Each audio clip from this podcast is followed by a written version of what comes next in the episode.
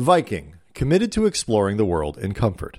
Journey through the heart of Europe on an elegant Viking longship with thoughtful service, cultural enrichment, and all inclusive fares. Discover more at Viking.com. Today on Watching Your Wealth, having trouble keeping those New Year's resolutions? We'll give you some tips on how to succeed. This is Watching Your Wealth from the Wall Street Journal. Now, from our studios in New York, here's Veronica Dagher. This is Veronica Dagher, and you're listening to Watching Your Wealth, where you learn all you need to know about building your wealth and protecting your money. Yvette Butler is president of Capital One Investing. Welcome, Yvette. Thank you, Veronica. Thanks for having me. Great to have you. So, how come we often struggle with keeping our financial resolutions? I think a lot of it comes down to just human behavior, right? We think the goal is so humongous or huge that uh, we fail to get started. And I think the most important thing to do is to understand those little steps make a big difference. And you don't have to transform your financial life overnight, but you can do little steps at a time. So, for example, you know, getting two cups of premium coffee a week is $500 in savings. Um, so those little steps can really help make a big difference over time. And that's savings over the year, I would imagine. Uh, so, what exactly? I like the idea of little steps. That's a really good idea. It seems more manageable that way. Real quickly, I know you recently did a survey. What were the most popular financial resolutions you heard? Well, it's interesting. In my view, came out as almost a three-way tie. Um, so all in about the 23% area. Um, number one, just barely, was creating an emergency fund. Um, number two was uh, really interesting, and that is just to get smarter about investing principles. And then number three is the one we hear all the time, and that is invest more in retirement savings.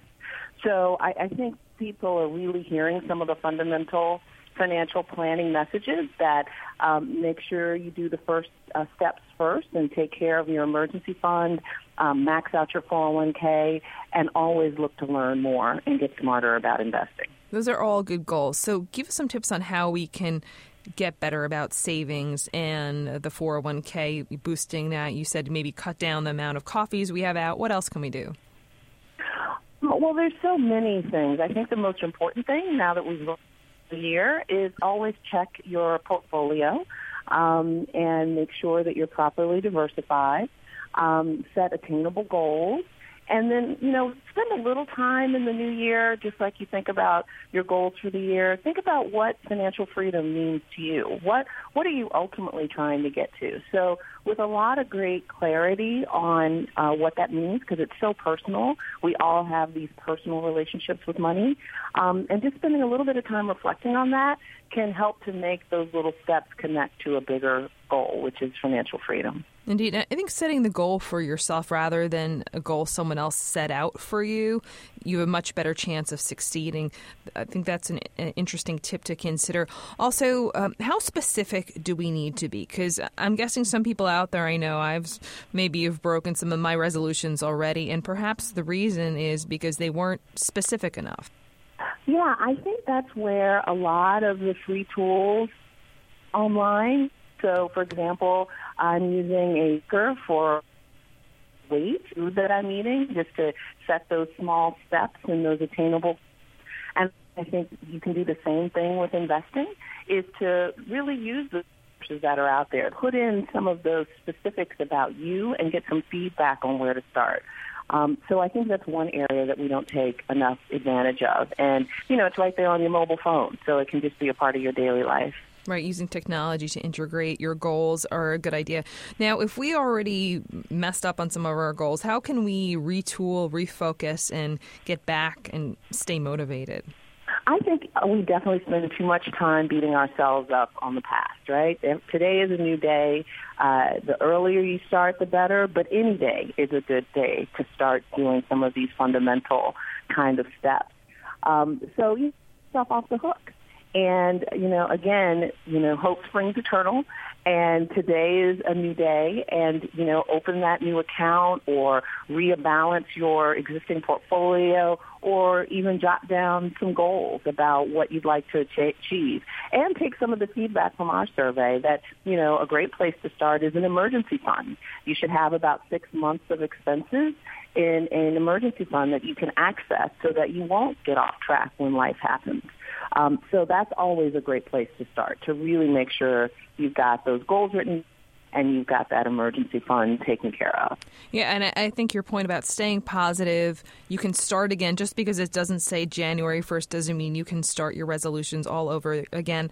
And also seeking support from other people, whether it's a financial advisor or a friend, someone, a trusted colleague, someone that you can really go to, share your resolutions, and help you stay accountable can make a big difference in you staying on track. This is a, a lot of great tips. Um, Yvette, would you stick around and take our fun financial quiz? Sure. Great. You stick around too.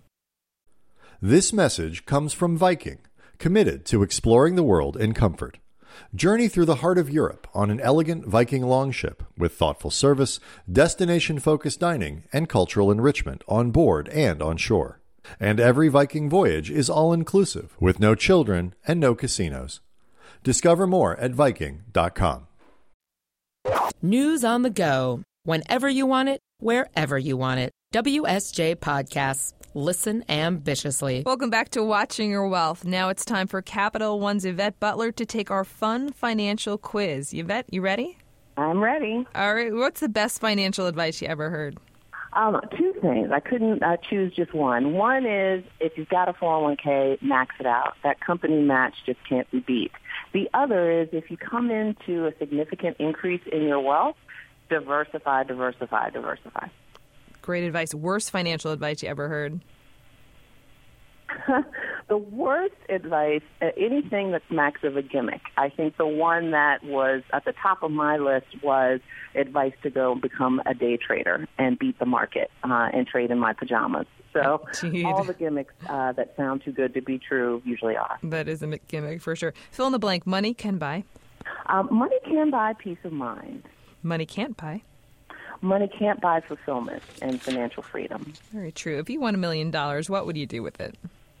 I would diversify it um, and make sure that I had a basket of low cost securities uh, that would grow over time, whether I wanted to use it for a goal or leave it to my estate. That's what I would do with it.